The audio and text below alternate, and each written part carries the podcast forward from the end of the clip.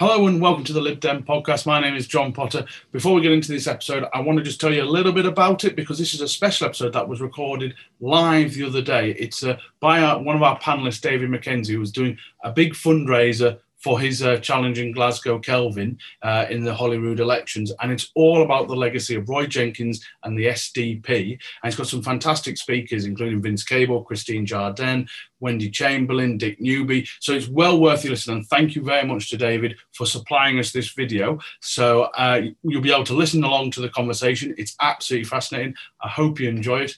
And thanks very much for tuning in.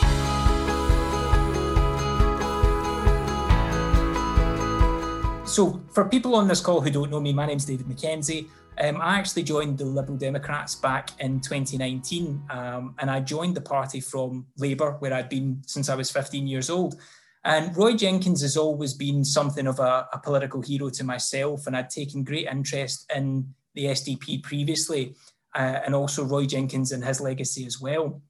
Um, there's a few things that I like to think are sort of similar between Roy Jenkins and I. And I would never compare myself to such a huge stature and figure within the Liberal Democrats and the SDP, and in, in fact, even in the Labour Party. But a couple of things similar. Obviously, we were both in the Labour Party for a number of years. Like Roy Jenkins, my father also served as a Labour MP.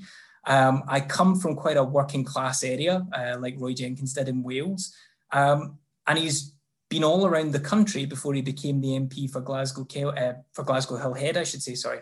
Um, and similarly, uh, although I was born in Greenock in Scotland, uh, I've lived in parts of England. Uh, I've worked in London for a number of years, and I'm now looking to do a bit of a, a, homecoming, if you will, and seeing if we can make a bit of a challenge for Glasgow Kelvin at this Scottish Parliament election. So I'm delighted to be joined by a number of great speakers who've agreed to be part of the event. Um, obviously, first of all, we've got Wendy Chamberlain, the MP for North East Fife, who had a fantastic victory in 2019, taking probably the biggest marginal, I think, in the country. And like myself, Wendy and Vince as well, and Dick Newby, who will be joining us, have contributed to this book, The Future of Social Democracy. Although I would say my part is a, quite a bit smaller than I think Wendy or Dick or Vince's piece. Um, I only got a tiny little paragraph at the back, but it's I think that comes with the stature. so um, it's a great new book. Obviously, everybody that was kind enough to, to purchase a copy, that will be sent out to you shortly. Um, and we're also joined by Christine Jardine, the MP, uh, who will be talking a little bit to Dick and Vince about Glasgow Hillhead, the SDP, and Roy Jenkins. And Christine also told me a very interesting fact that one of her first interviews when she was a journalist was with Roy Jenkins while he was the MP for Glasgow Hillhead. So we'd love to hear a bit more about that as well, Christine. So all being all, Wendy, I'll hand over to you to do a little bit of an introduction to the book, The Future of Social Democracy.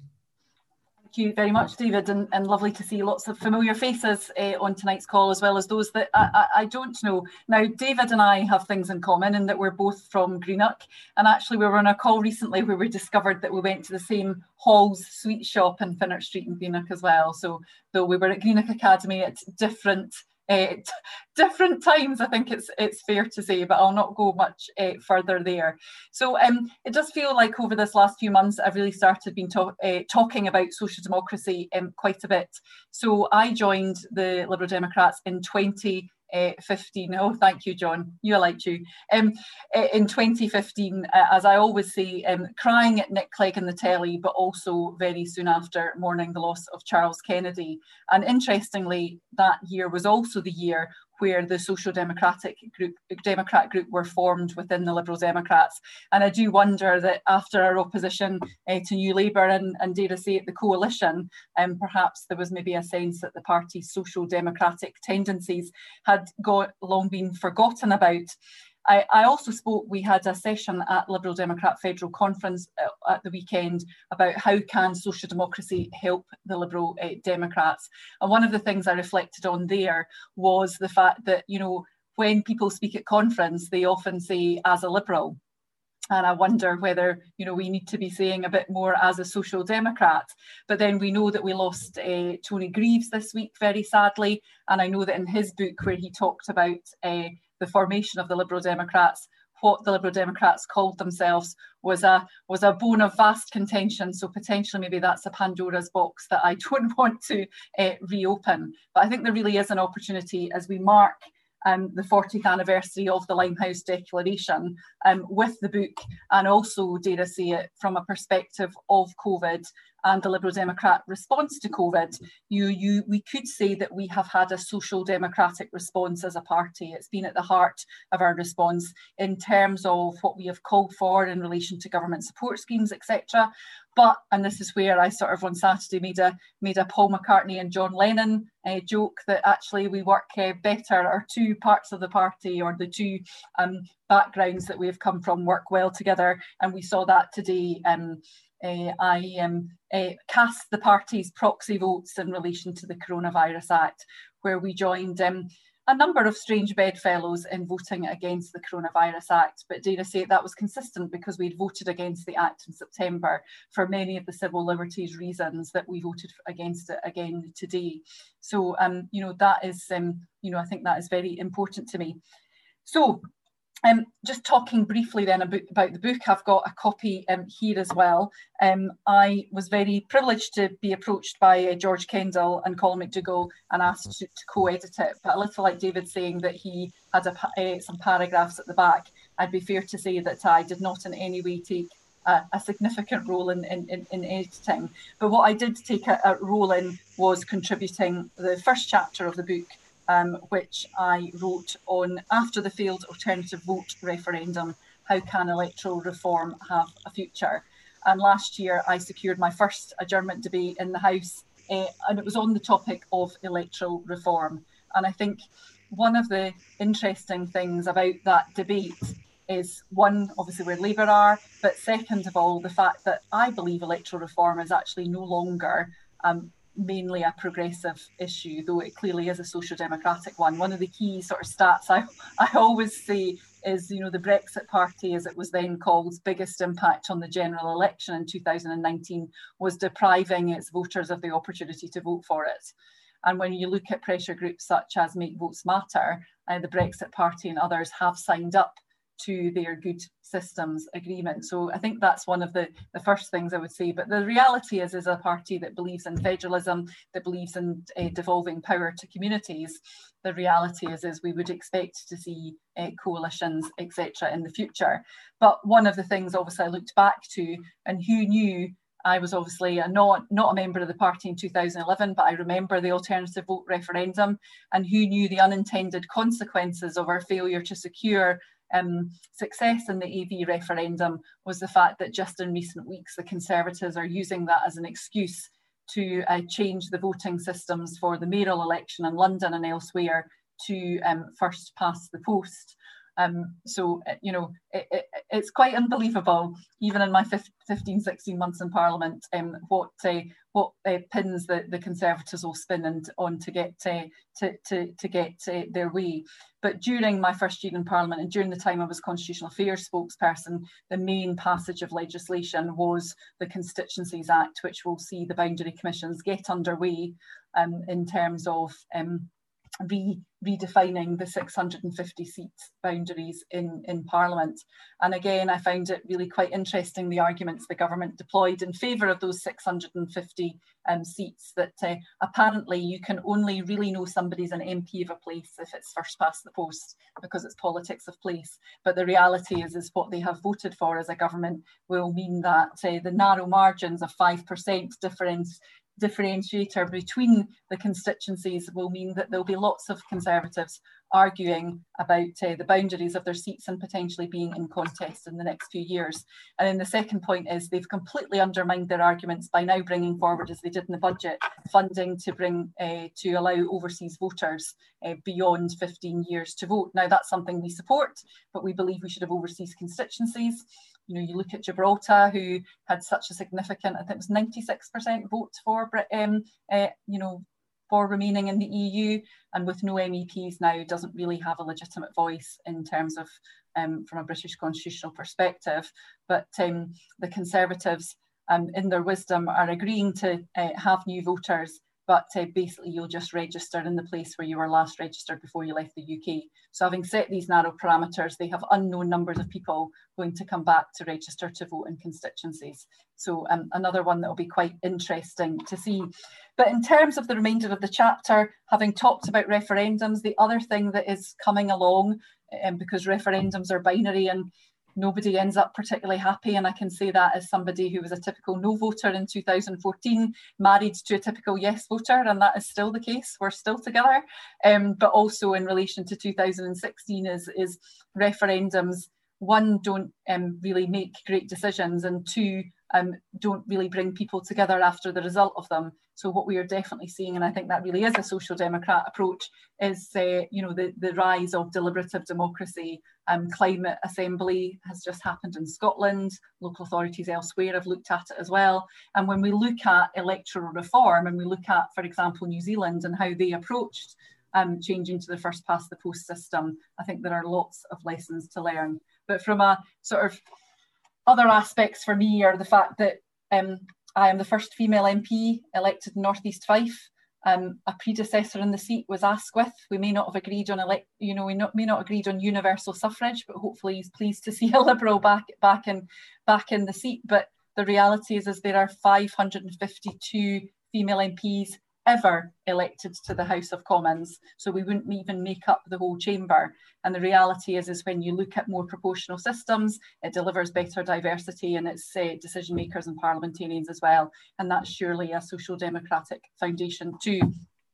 Moving on from this, my chapters, obviously Vince, I'm sure will refer, refer to his.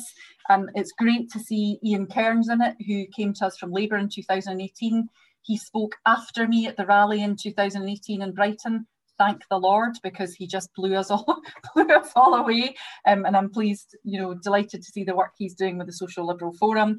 It's also great to see that we've not just limited uh, cor- uh, contributors to the book to Liberal Democrats. So Roger Liddle um, has a great chapter on public ownership and how we think of that. And we are also thinking about topics such as, you know, what does uh, the world of work look like in the future? We are now looking, you know, everybody's got used to working at, uh, working from home, but have we properly thought about living at work and the implications of that and what it means? And so, those of you who are getting a copy as a result of being here this evening, I hope you very much enjoy it. But uh, if you have it, if you've come along this evening without purchasing the book, um, I very much recommend that you do so as well because for all of us who agree agree in such social democratic principles, there's lots for us to think about, both as individuals, collectively, and as a party. And I'm looking forward to hearing the debate this evening. I don't, um, obviously, 1982, um, I think I was at primary school, but interestingly, the other book I have on my shelf here is British Liberal Leaders. And uh, Roy Jenkins is in it. The SDP leaders are all in it. And I just thought I would, to conclude, read out just the comments or the opening comments in that chapter. Um, Roy was leader of the Social Democratic Party for less than a year from July 82 to June 1983, but he was with Shirley Williams, David Owen, and Bill Rodgers one of the four founding co leaders of the party in 81 82, and much the most senior and experienced of the four, the one without whose vision and political weight the party would never have come into being. Jenkins, however, always envisaged the SDP as a catalyst rather than an end in itself, created to work in close alliance with Liberals in the short term, leading naturally to an eventual merger in the longer term, meaning he was also the midwife or godfather of the Liberal Democrats. And I'm really looking forward to hearing more. Thank you very much.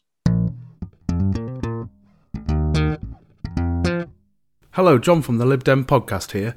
We are delighted to say that this episode is sponsored by Prater Raines. Now more than ever, you need a professional looking online presence and website.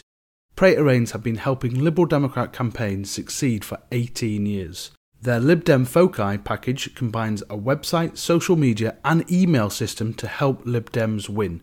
You'll receive great support from real people, fair pricing, and a huge range of features to choose from. Prater Raines are already the bespoke developers for Lighthouse, Lib Dem Draw Online, and the LD Directory. They combine a talented system design with an unrivaled understanding of our party, our data, and our systems. To find out more, check out the Prater Raines website at praterraines.co.uk slash liberal democrats. This podcast has been sponsored by the Katora Coffee Club, the UK's most environmentally friendly coffee club. There are over 400 independent roasters in the UK, each one crafting coffee in their own unique style. Katora Coffee Club works with some of the best to take you on a voyage of coffee discovery. The Katora Coffee Club delivers ethically sourced and independently roast coffee directly to your door. Each month, you'll receive between two and four bags of coffee and their monthly extract magazine. Even better for Lib Dem podcast listeners, use the code BETTERCOFFEE to save 5% on subscriptions and gift boxes for a limited time only. All Katora Coffee Club boxes are carbon negative and offset the CO2. So why not do some good, enjoy some great coffee, and check out the website www.katoracoffeeclub.com. Now, back to the podcast. Christine, I will hand over to you. And I know obviously you, you're interested to speak to both Vince and Dick about mm-hmm. Roy and, and Glasgow Hillhead in particular, but it would also be lovely to hear a little bit about how you interviewed Roy Jenkins. Yeah, that was. Thank you. First of all, it's nice to see you all. Um, some well kent faces there. One or two I haven't seen for a while, Fiona. I must get to see you soon. Um, 1982. Yeah, I was a student at Glasgow University. And if you go back to that time and you compare what it was like to be an 18 year old then interested in politics and an 18 year old now interested in politics, you would have thought at that point that we wouldn't go through a more interesting period than the arrival of Margaret Thatcher, the social disruption it caused, the split in the Labour Party, um, and now two centre ground parties. Wow. But here we are. And you know, that old Chinese curse about, you know, may you live in interesting times. Well, we're in interesting times again. And it makes you think back to them. And it wasn't just actually one of my first interviews, David.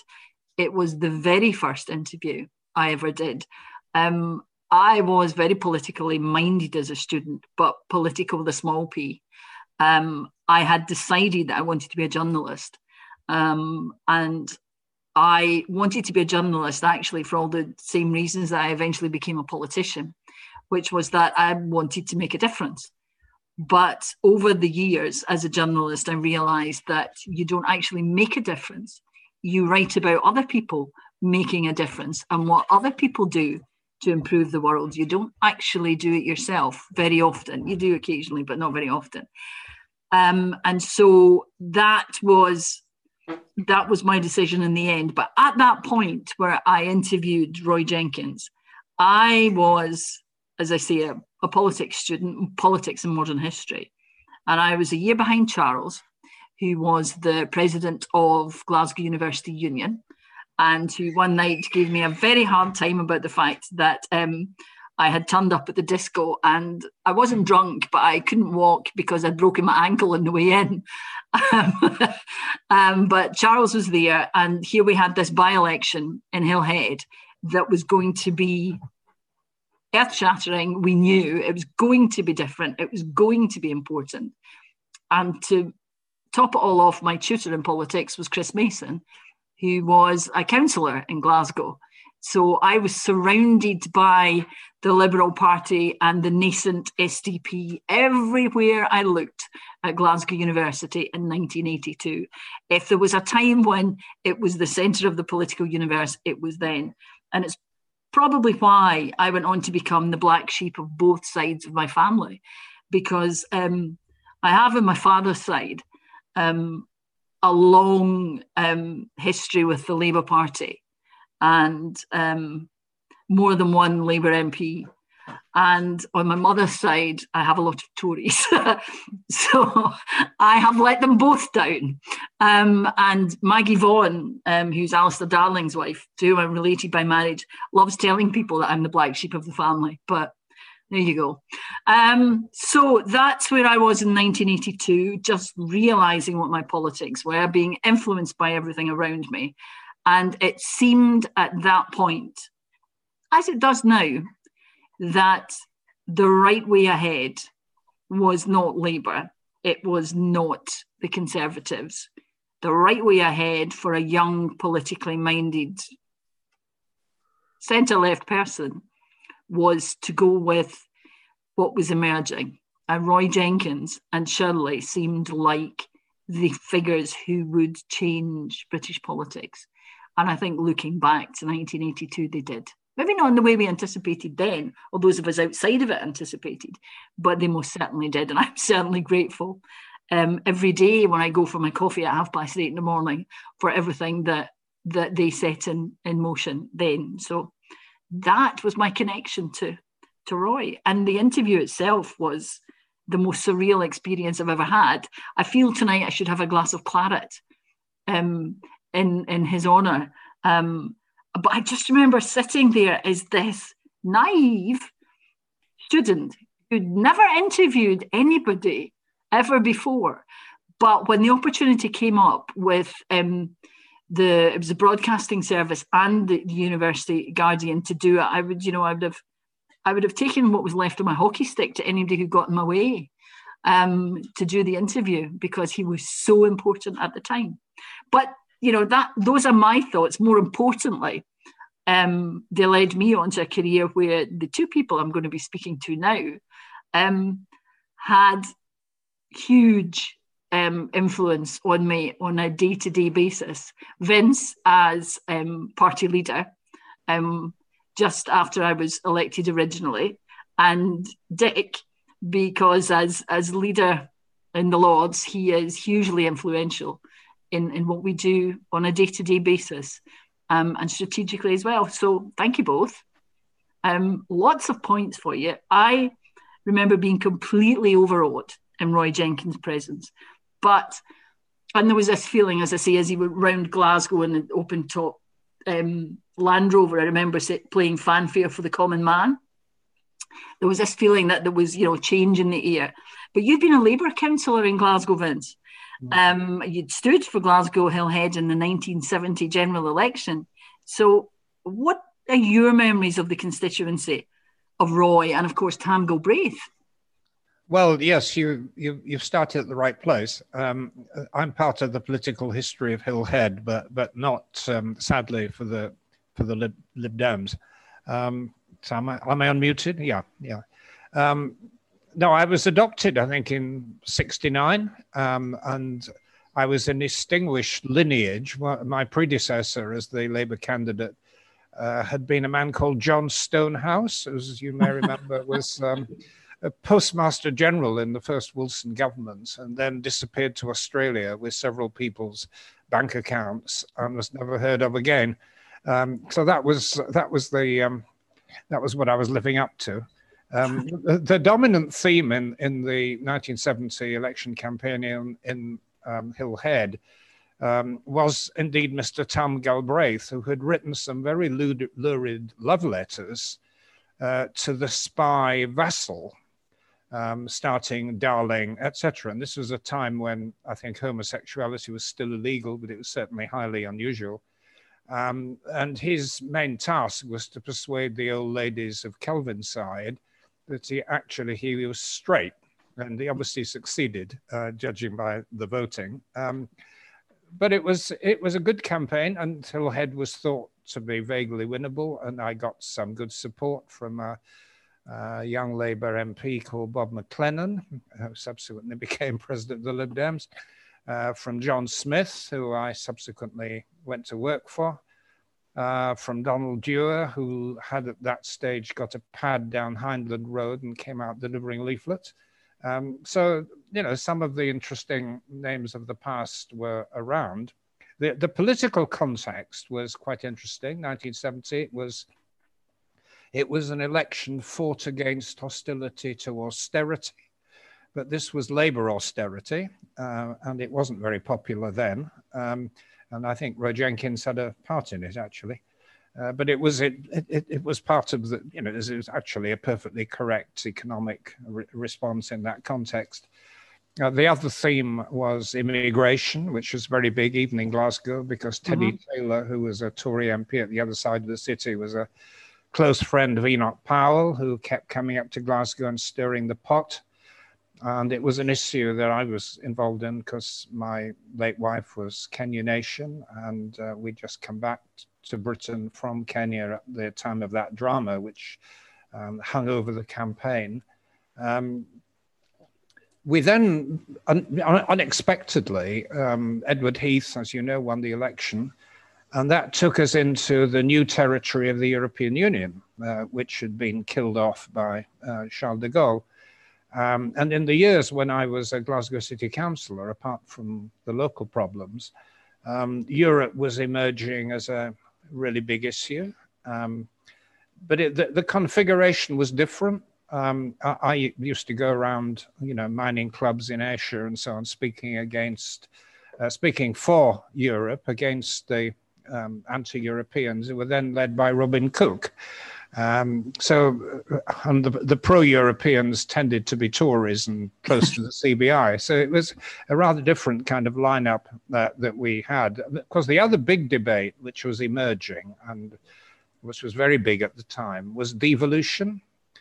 Uh, it wasn't Scottish nationalism. Um, I stood against several Scottish nationalists, and the fact that I was so obviously a English middle class didn't didn't become an issue in, in, in Scotland at the time. Um, but devolution, as opposed to nationalism, was very much a driving issue, and it split the Labour Party because, of course, there were there was an older generation led by Willie Ross, who was the Secretary of State at the time, who were passionately against any form of devolution. And the man who became a close friend personally um, who you may remember called George Cunningham, was the person who actually put his spoke in the, the wheel of devolution and uh, got the uh, devolution um, referendum postponed effectively for 20 years with consequences I suspect we feel today.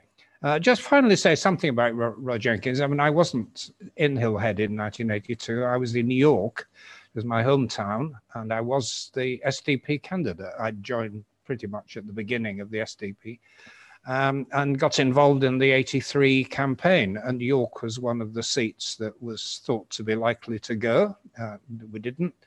Um, the Falklands War did for us, but um, there was a good chance of winning it. And Roy Jenkins was one of the people who came and campaigned for me. Um, I, I, have to say I was a bit apprehensive. I mean, I didn't really go for the plummy voice and, and, the, and the kind of manner, but he he actually, when he came to York, he was absolutely brilliant. He, you know, we had meetings with, you know, over 500 people, very loud, lots of heckling, and he was very down to earth, took them on, and was was was quite brilliant. But you know, that that was you know politics, and of course the voting was largely tactical, uh, and it was against Labour at the time. Uh, and um, the Tories got in some dreadful wine merchant from East Anglia who has never been heard of since, became MP for a few years. Uh, so that was my introduction to uh, Roy and um, the great contribution that he that he made. So sorry, that was more about me than Roy Jenkins. But no, that that's okay. I, I don't quite know how to don't quite know how to tell you this, Vince, and I probably shouldn't own up to it even at this late stage. But in 1970, um, in that election with Tam Galbraith, my, that other side of my my family, my mother's family, I think they all voted for Tam Galbraith. So I'm really sorry. You have, know, I pass on their apologies now. I'm sure they, they would regret it now. Uh, but there's just one thing to add. I, I, mean, I don't want to go into the whole saga about. Um, life on Glasgow City Council in the early 70s. But there was one massive event which took place that um, uh, you know really changed British history.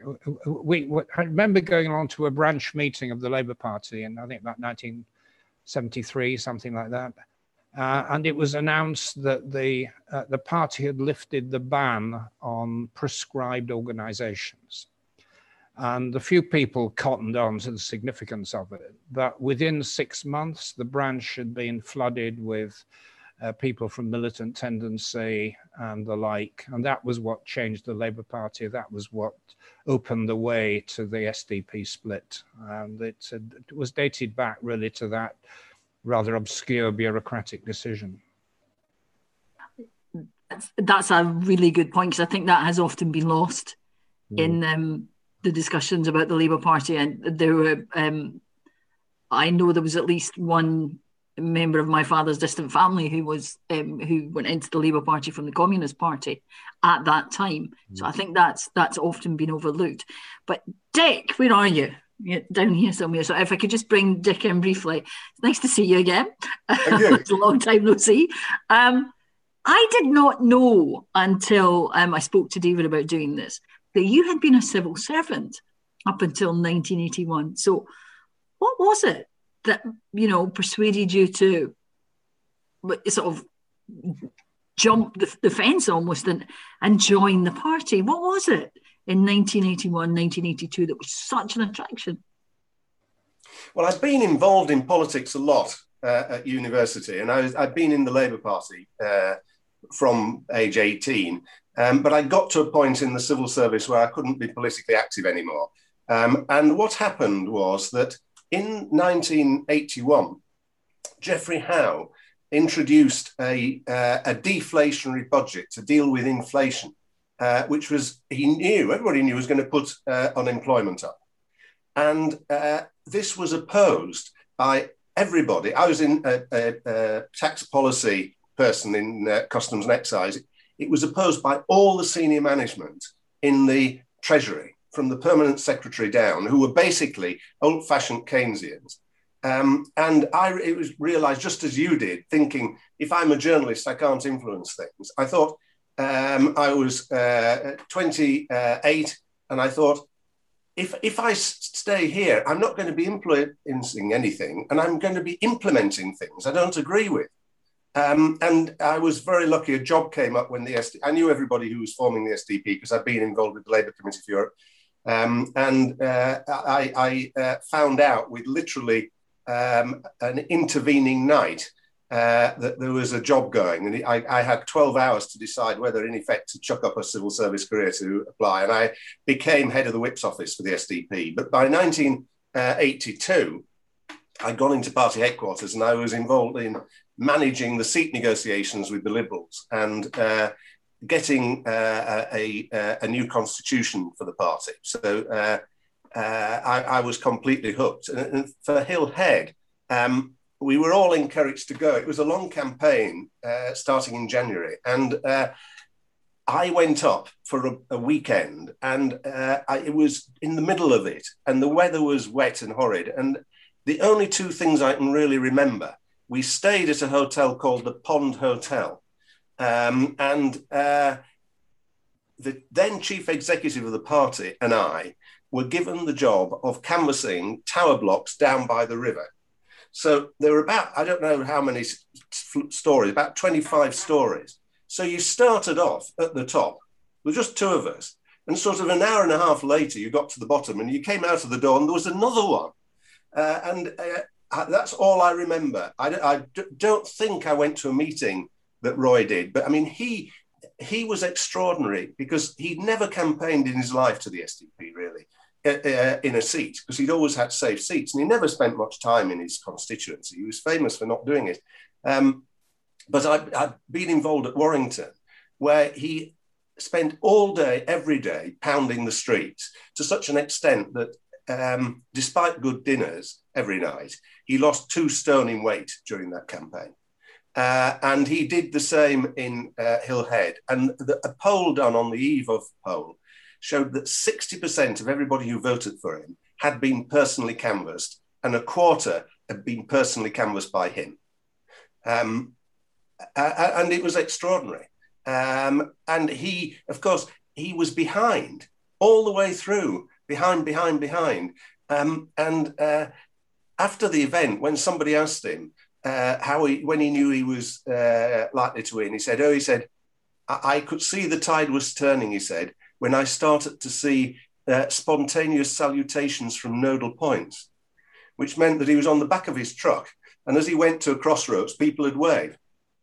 Um, and uh, it was it was a you know he, he was uh, uh, paradoxical in some ways, Roy, because if he'd lost that by-election, having lost in Warrington, his career would have been finished uh, and the uh, SDP would have been in real difficulties. We had to keep the momentum going, but he he was a really really hard campaigner, and of course, uh, uh Vince was talking about his meeting of 500.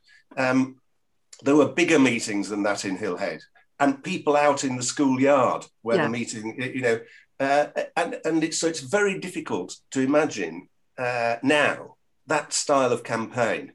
The other thing was there was another Roy Jenkins stood. Uh, and so a number of party staff, fortunately, I wasn't one of them, had to stand outside uh, the polling stations wearing an A board, which said vote number eight, I think it was, for the real Roy Jenkins. Um, wow.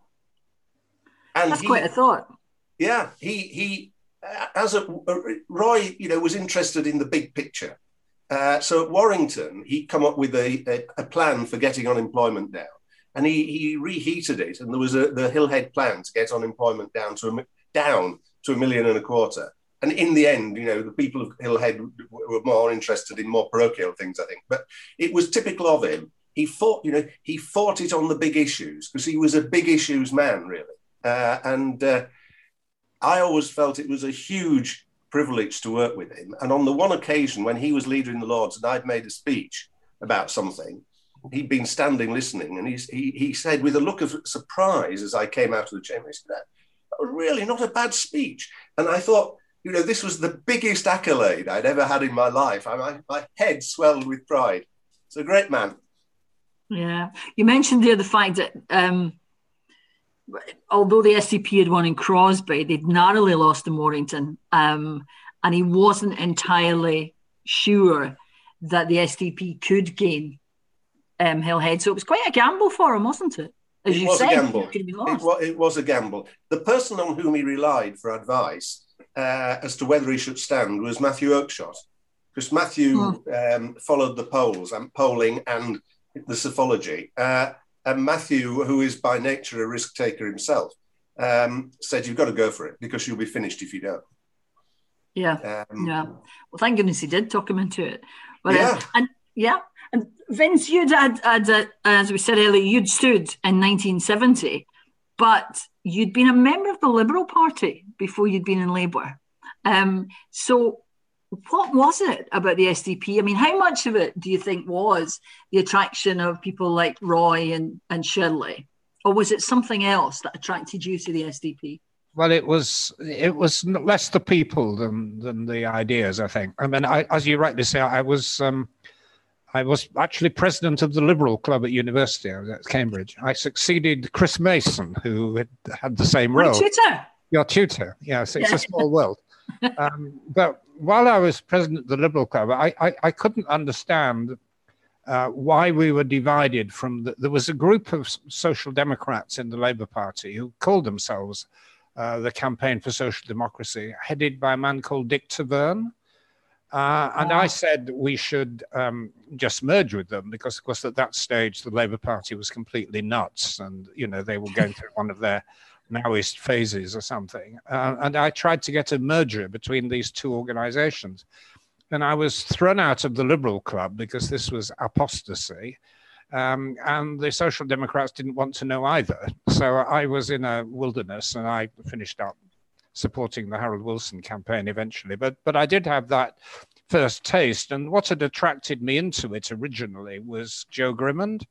Mm-hmm. Um, and mainly his European message. He did this absolutely amazing speech at the Liberal conference in 1961, I think, um, rubbishing in a very, very funny way uh, Gaitskell's pompous um, a statement about you know British history and so on. And and I was so grabbed by it that I finished up joining the University Liberals, and I explained what happened subsequently. But I I, I, was always on that kind of fault line between the Liberals and the Social Democrats. I always have been, and uh, always tried to get them together in in different different contexts. Different contexts. That's one of the things about tonight is also looking back. I mean, what do we think Roy Jenkins' legacy would be? Someone, John Alexander, in fact, has suggested in the chat that we should maybe celebrate it by having a competition uh, for weight loss by canvassing teams during the campaign that's coming up. Um, I certainly I would join that um, after everything in COVID. But what do you think it is? It, we look back now, um, where the party is, where the Liberal Democrats are, where social democracy is within that. But on a larger scale, even, what would you, first of all, Vince, what would you say that that Roy Jenkins' legacy and the SDP legacy has been?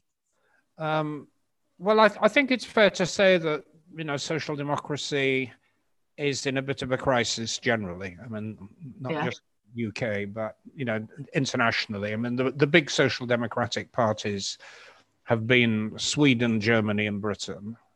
Um, Sweden's more or less held up, but it's it's a declining force. Uh, the German Social Democrats been mm. fairly close to being eliminated by the Greens. Um, and we have our own tradition here where the Social Democrats have been effectively split in two, and some stayed in the Labour Party and some left. And as a result, we finished up as a, a kind of weakened influence. Um, no, I, I, think we will, we will come back. Um, there will be a, um, I think, a re- revulsion against this government. People will be looking for an alternative, and it will be out of the the set of values and the kind of people who um, formed the SDP Liberal Alliance originally, and then the Lib Dems. I mean, I think that that will get its journey back. Um, but in terms of Roy's own legacy, of course, uh, Europe was at the heart of it. I mean, that was what ultimately created the break. Um, we're now in limbo, um, but I, I, I, suspect that in 10 years' time, you know, we will be going back to a lot of those arguments. Mm-hmm.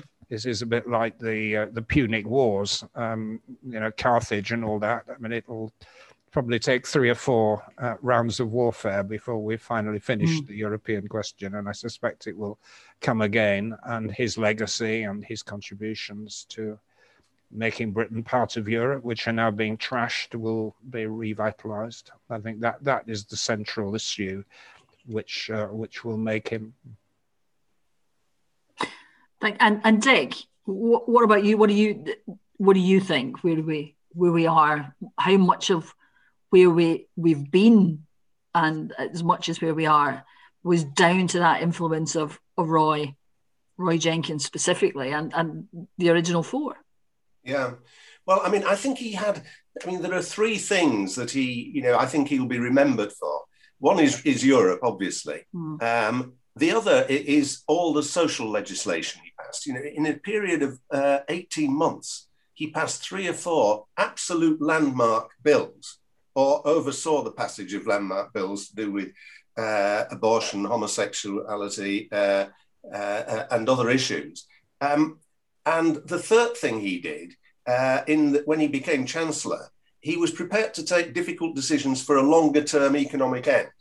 Um, and with all those three areas, what, what I think he, he demonstrated is that if you're if you have convictions and you go for it and you don't um, uh, swerve from them, you achieve a lot more than, than what we see now, for example, with the Labour Party, which can't mm. can't move because it's going to offend someone. Roy never worried about that because he was in he was in uh, he was in politics to change things um, and, and, to argue them really vigorously.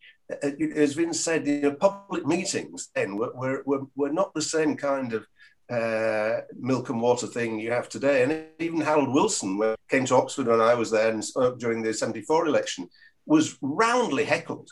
But, but you know, you took your arguments to people and you, you, you, you absolutely um, stood up for them. And I think that you know, it's not just the content of what Roy I think um, built on liberal and social democratic uh, traditions, but it's the way he did it the fearlessness of doing it, sense of humor in doing it, and also actually um, uh, doing it and and uh, in, you know enjoying it.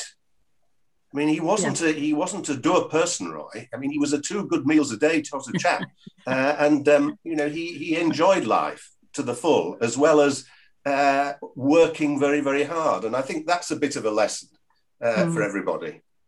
Not, how that, not that, that, I necessarily advocate drinking quite as much as he did. how do how do we get that back though? How do we? There's, there's an entire generation now. We all remember um, Roy Jenkins. We all know how the party started, um, but there's an entire generation for whom it's it's history, even for their parents. Now, how do we get back that kind of sense of purpose with the public. What is it we need to to reinvigorate that communication, that engagement? What how how do we get that back? What and what can Roy himself, what can looking at his legacy teach us that we've lost and we need to get back? Uh, Dick, sorry. Well, yeah. Um, well, what what he demonstrated was was uh, uh, first of all a set of beliefs, a, an intellectual rigor in in thinking about how you deal with problems, and then just leadership. I, I think um, uh, and passion. You know, I think that's at the moment as a political class, um, the country has a very poor view of us. Mm-hmm. Uh, and you, you, I, I absolutely understand why. But as far as we're concerned, as Lib Dems, my general view is they shouldn't have a poor view of us because we are not like uh, either the you know the Tories who are only interested in you know supporting their chums and enjoying being in in uh, power, uh, and we're not um, sitting on the fence in the hope that you know to mix metaphors, the wheel will turn and it'll be our turn back in government. So we we've got strong beliefs. We've got to articulate them. I personally think that we the biggest challenge to me when I do meetings isn't to party members because they're already converted, but it's to students. How do we get mm. someone like you or me or Vince as, as a young person who's idealistic, wants to improve the world, what is it that we say that makes them think, yeah, that's who I want to go with. And I, I, think we've got to, we can't just do, we can't simply have the, the narrative we've had up to now. I mean, the biggest thing to me where we've got to offer a different narrative has to do with what sort of society do we want to live in that, that is actually possible now that we've run up against all the constraints of uh, biodiversity in the environment and growth in itself, mm. as we knew it, is impossible. So, what are we going to say about that? What are we going to say about the sort of capitalism we want. Do we, you know, I'm a great fan of this, the, the, concept of impact capitalism, which says that we ought to be legislating to require what used to be called the triple bottom line. Companies' purpose should require them to account for their uh, costs on the environment and their impacts on society. But I think when you put all this lot together, it's a vision of a different sort of uh, world. Um, and uh, if we can do that, uh, and articulate it with, with passion, I think we can do very well. Because everybody knows that we can't go on as we are, but they don't know what, well, if we don't go on as we are, uh, what's the alternative? What's a different yeah. framework uh, for, for uh, going on? And, and I think we can provide one actually. Uh, I, I, just That's... had a couple. I just had a couple of things there. Yeah. Um, I agree with Dick's overall approach. Um, I mean, if you go back to the things Roy did, I mean, first of all, there was the whole kind of personal liberalism agenda, which at the time was very courageous. It was about, you know, we were in a very conservative social environment, it was quite authoritarian. Uh, and to argue for gay people, to argue for abortion rights or, or divorce or whatever it was, required quite a lot of political courage. And we're going into a, an environment now where, where, kind of authoritarianism is creeping back in all kind of mm-hmm. ways and making the, the case for freedom in, the, in an old-fashioned liberal way um, is something he was very good at, and we're going to have to do all over again. I think the second thing I would stray, he was an austerity chancellor. Yep. in the tradition of Stafford Cripps. Um, and austerity's been allowed to become a dirty word by the left, which takes the view that, you know, free things for everything and you never have to make any choices. Whereas his approach to economic policy was you, you have to set priorities and you mm-hmm. have to make choices. And at some point, you know, the left is going to have to face up to that kind of world. They'll never get back into power. Um, and he, was, uh, you know, an exemplar of somebody who made that case, but in a progressive way. Mm that Vince, I was I, I was going to just briefly ask you um, what you would say to your successors as leader now. What is the main thing that and those of us around them we have to we have to grasp, we have to take forward? Well, I I had two two very simple mantras really, which are the ones I had as leader, except the Europe issue, of course, is gone. I mean, the first is rebuilding the base through local government. I mean, actually, that wasn't part of the Roy Jenkins legacy. That was more from the Liberal side, but it, it's it's it matters. It works. If you don't have a base, then you can't operate as a political party, and you demonstrate competence at a local level. That's how you build up a sense of community and the values around it. So you start with local, and you build up your local government base again. And then the secondly, um, and which is more controversial in the party, is you work as part of a broader progressive consensus and you're not afraid to work with Greens and in certain contexts with Labour people. And uh, of course, one thing we did get at the end of the last parliament was an agreement with the Greens and the Welsh Nationalists. Didn't help us in the event because we were overwhelmed by bigger yeah. forces. But um, you know, restructuring that kind of relationship um, with people who, with whom we're aligned in the Tory party and who, well, many of whom left now, uh, and, and with, you know, progressive Labour people. That's the kind of collaboration we're going to have to do in a grown up way. Thank you. Well, I'm going to say something I don't often say now, which is say, which is uh, I'm going to be quiet now, um, and take some some questions from from the audience. Uh, it, the audience, any of any um, any questions any of you want to to put either to to Vince or or Dick or points you want to make about everything we've been talking about tonight. Thank you, Christine, for for sharing. Uh, that was really interesting. But um, yeah, if people want to put some questions in the chat, I will uh, I will read them out. I will start probably first with uh, John Alexander, who asked the question, uh, which is kind of terrifying me slightly, and I'll I'll put it to Dick and then Vince, which is what apparently can I do to get a 500 person meeting within Glasgow Kelvin, uh, like Roy Jenkins did. So, and he said, please remember we're pre watershed, so nothing, nothing a bit untoward. But Dick, I'll ask you first. What do you think? And I think what John's actually asking here is, what can I do to get people engaged and wanting to hear what we have to say? Yeah, well, I mean, I think the question is, what do they want to get engaged in? I mean, it's, it's no use talking to people about things that are of no interest to them. What is worrying them about what's going on at the moment in Scottish politics? Uh, and uh, might they uh, agree with you about? Um, I don't know what that is.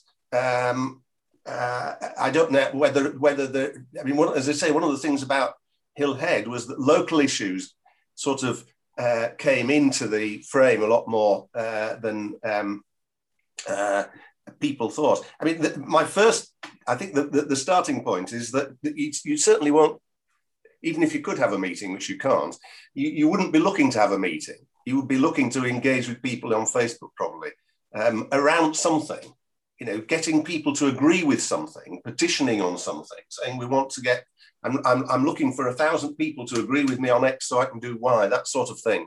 I mean, it's, it's, it's not rocket science, but it's and it is hard work. But that's that I think, given where we're starting from and you're starting from, I think that's the way to begin it. Thank you, Dick. Vince, any thoughts? Well, I, I think my answer is probably slightly dispiriting in a sense that the, the, the, occasions when I used to get 500 people meetings in Twickenham, which I did, um, were always about local planning. Um, if you'd have a big picture meeting, nobody would turn up. But if you uh, wanted to, you know, a meeting about a, block of four houses at the end of the road, everybody would turn out. And of course, it was a lot of it was very narrow and NIMBYist. But the, the big message, I think, was that people do care about their local communities, and that's what you've got to start with. Um, you've got to shape it and direct it in a hopefully in a constructive and progressive way, and homeless people have got to have homes, etc. But um, you start with the local, and that's in a way where, where many people's focus currently is. Thank you, Vince. And I've got a question here from uh, Duncan Brack. Obviously, Duncan is very well known for being uh, probably the Liberal Democrats' prime historian. So thank you, Duncan. So Duncan asks a question for the panel, and Christine, I suppose you can join in in this as well if you want. Um, what do you think is the difference, if any, between social democracy and social liberalism. So, Vince, I'll ask you first. uh, I, I, honestly find it quite difficult to answer that. I mean, because I, I, I, meet social democrats and social liberals who um, are, are passionate. I mean, I mean, if I was wanting to be rude, I'd call it the narcissism of small differences. Um, because I don't think they're great. It's just that I, I think what's happening essentially, people are coming from a different direction. I mean, social social democracy comes out of socialism. It's it's a, a more um, qualified version of it. Uh, social liberalism comes out of liberalism with a social dimension, but actually they they come very close together. Um, and I I find it in you know we have this argument within our own party as to whether we should have two separate groups of people campaigning for these two separate things, and I honestly find it quite difficult. I I urge them to work together because actually neither group in isolation is a terribly powerful force. Thank you, Vince. Dick? No, I, I agree with that now. I mean, I think the difference between uh, the way that liberals with a, a large and small L looked at things and the way that the SDP did, um, even though they wanted very much the same outcomes, the SDP and the Social Democrats and the Labour Party and socialism was basically an economic doctrine. It wasn't a doctrine of, of individual rights. It started off with, with you know, um, a, a, method of, of managing society through the use of resources in an equitable manner, largely directed by the state, or directed to a certain extent by the state. Whereas the liberal strand starts off with, with the, the, the, the mill view, that society should allow individuals to uh, have the maximum freedom of, of, of, action within constraints. And then with the new liberals, that they, in order that those freedoms to be exercisable equally, you had to intervene in people's lives to provide them with things like education um, and health uh, and, and a whole raft of things. And these things sort of came together. And I think now um, there isn't uh, much difference, really. Um, I, th- I, think uh, one of the things about politics is that people very often like being parts of little gangs. The Labour Party is an organisation, I always think of armed gangs.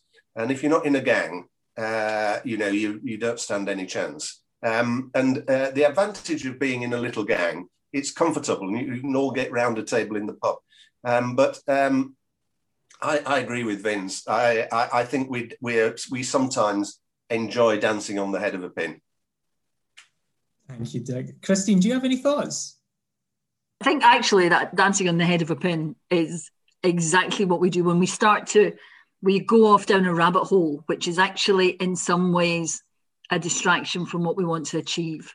If we start arguing about the difference between liberal socialism and social democracy, then we lose the impetus to actually make the change that we want to see. So I think it's more important that we have come together and that we do um, work together. The two sort of ideals have merged into one, and that we now take it forward. Than we we spend too much time thinking about how we got there. Thank you, Christine. So here's another, another interesting question from Clive Jones, where he said uh, 68% of the members of the SDP had never belonged to a political party before they joined the SDP. And it was the breaking the mold of British politics that was the attraction that got them to join. And he asked, what can we do to try and appeal to people today that maybe have never been involved in politics to get them to join the party? And Vince, I'll put that to you as a former leader.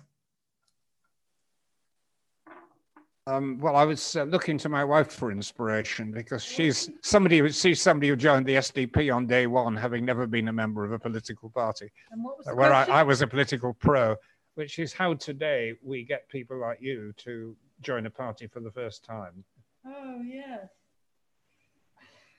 golly, um, yes. Well, I think at the time I, in a way joined it for, in a way, for rather negative reasons that I really couldn't bear Thatcher anymore.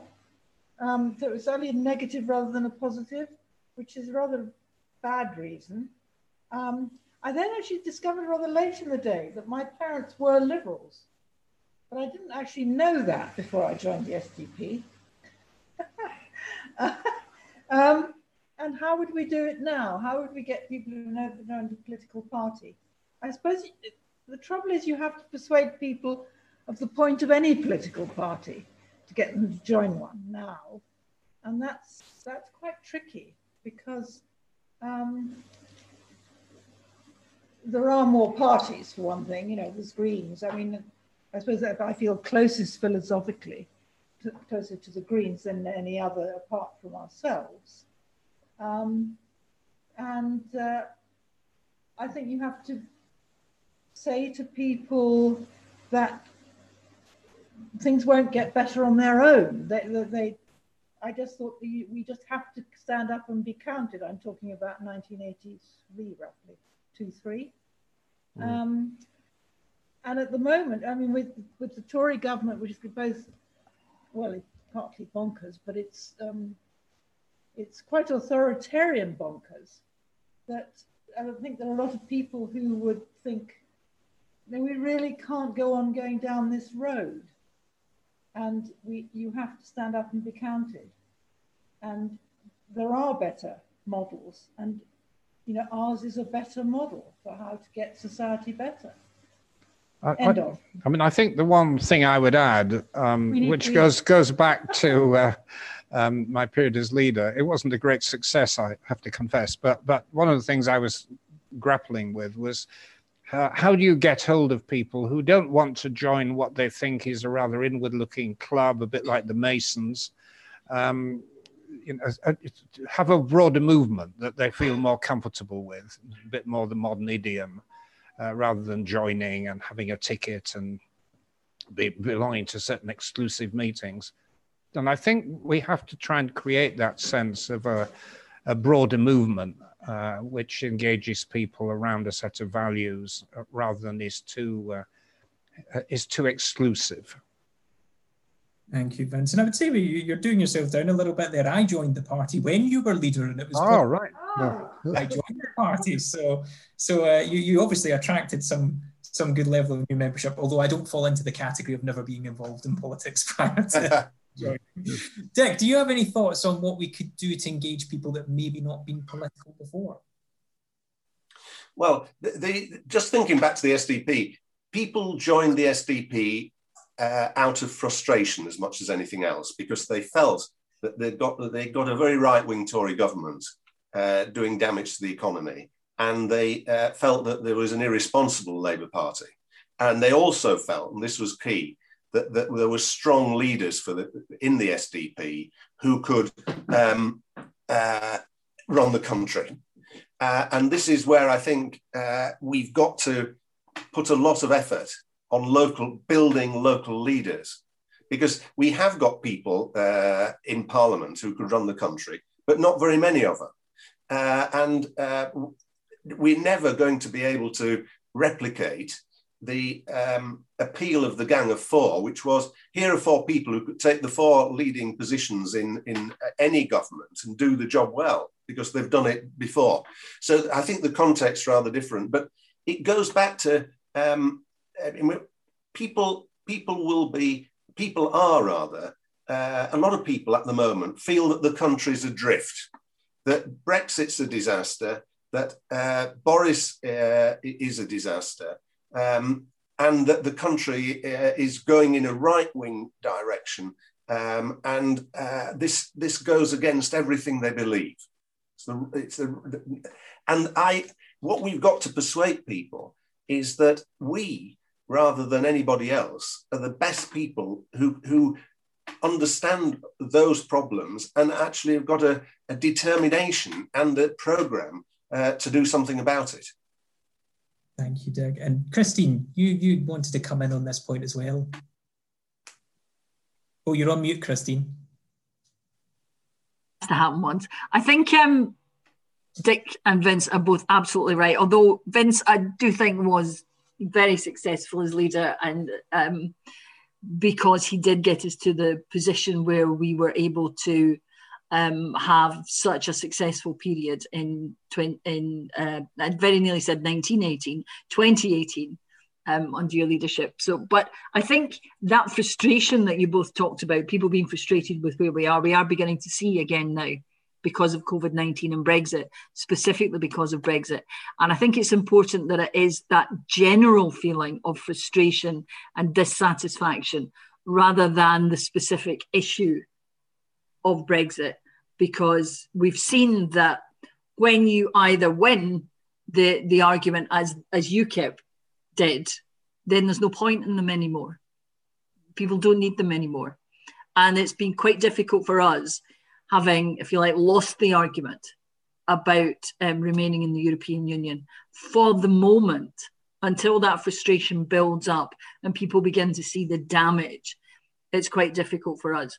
But I think we are at a point in British politics almost where we were after Margaret Thatcher won, where there was an entire generation who were leaving school and university and thinking that this government could offer them nothing.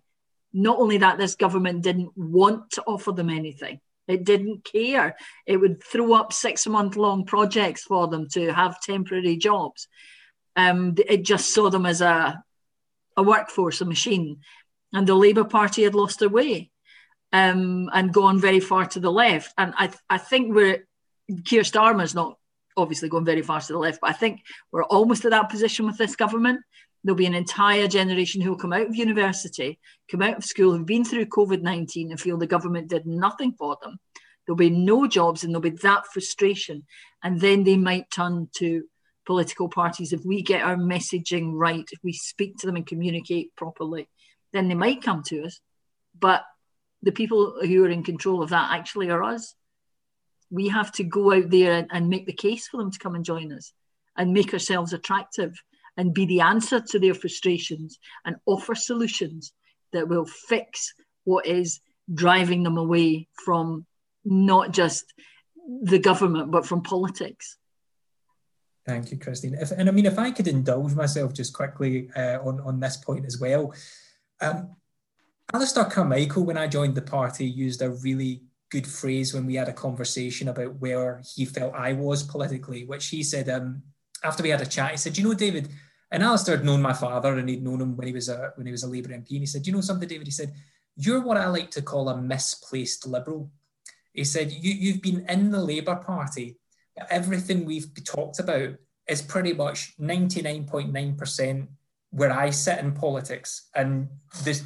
The conversation that we had and the things that actually I'd always been interested in and I'd always fought for within the Labour Party. I then quickly realised were actually all positions that the Liberal Democrats took. So just to give a couple of examples, I started the uh, uh, in, in the Young Fabians the devolution uh, group and also local government, which was all about how do we take power from big government and disseminate it down to the lowest possible level. Um, I talked as well about looking at you know when we had the the, the vote on the alternative vote um, I was on the side of backing that we needed to have political and electoral reform. And I think you find the majority of the general public are actually on board with that view. And then, last but not least, I guess the point where I kind of maybe realised that the Lib Dems would actually probably be my home, and there might be some people who don't like me for saying this, but um, I'd been asked to deputise at last minute for um, Anneliese Dodds in a, in a debate with Kelvin Hopkins during the EU referendum uh, Kelvin Hopkins, obviously the former MP for Luton. Um, and it was extremely last minute. She couldn't make it. Um, she was an MEP at the time and asked if I could do it because I lived in Reading at the time, which is where the debate was happening. And somebody at the back of the room stood up and it was packed out with people from the far left and said, I have in my hand here Labour's 1983 manifesto, where we committed to leaving the European Economic Community. You tell me what's changed about that and why I should listen to you in supporting staying a member of the European Union? And my answer was very frank. I said, well, first of all, I wasn't even born in 1983. um, so that manifesto was slightly lost on me. And I said, but secondly, um, I said, there's a whole host of factors that have dramatically changed since then. And that's when I realized that there's a section of the Labour Party that's just never going to move on from that debate. And my politics was all about what's the future of the country, not constantly looking back into an inward looking argument about what socialism is or what social democracy is and how that affects the party. And the second point I would say in that debate that maybe made me realise I was a Lib Dem, um, I actually quoted Nick Clegg when I gave that speech um, on his views of the EU. And, and that didn't ingratiate me to the room, I'll tell you that. But so I appreciate Vince. You've, as we talked about, Roy Jenkins liked a good dinner. You've got a dinner to get to, and we're probably keeping you from that. And so to close off, I just wanted to say thank you so much, everybody, in taking the time to, to come along tonight and, and to support my campaign in Glasgow Kelvin. And, and the money that you spent in joining us has gone towards us reaching way more people than we've reached uh, with leaflets in Glasgow Kelvin in a long, long time. So I really do appreciate that. And last but not least, I'd like to say thank you so much to our panel who agreed to come on tonight. Wendy had to leave us early, but Wendy, thanks so much for joining. And Christine, thank you so much for doing a wonderful job of, of chairing and, and asking the questions. And last but not least, to both uh, Vince and Dick, thank you so much for being kind enough to give up your time. And I know, Dick, uh, you, you were running at last minute to get home. So I appreciate you making that last ditch effort to get home. And thanks for everybody for joining. And I hope you have a lovely evening. And I hope I can do something good in Glasgow Kelvin come May time. Thank you and good luck. Thank you. Good luck. Thank you, everybody. Have a lovely See evening. you soon. Bye.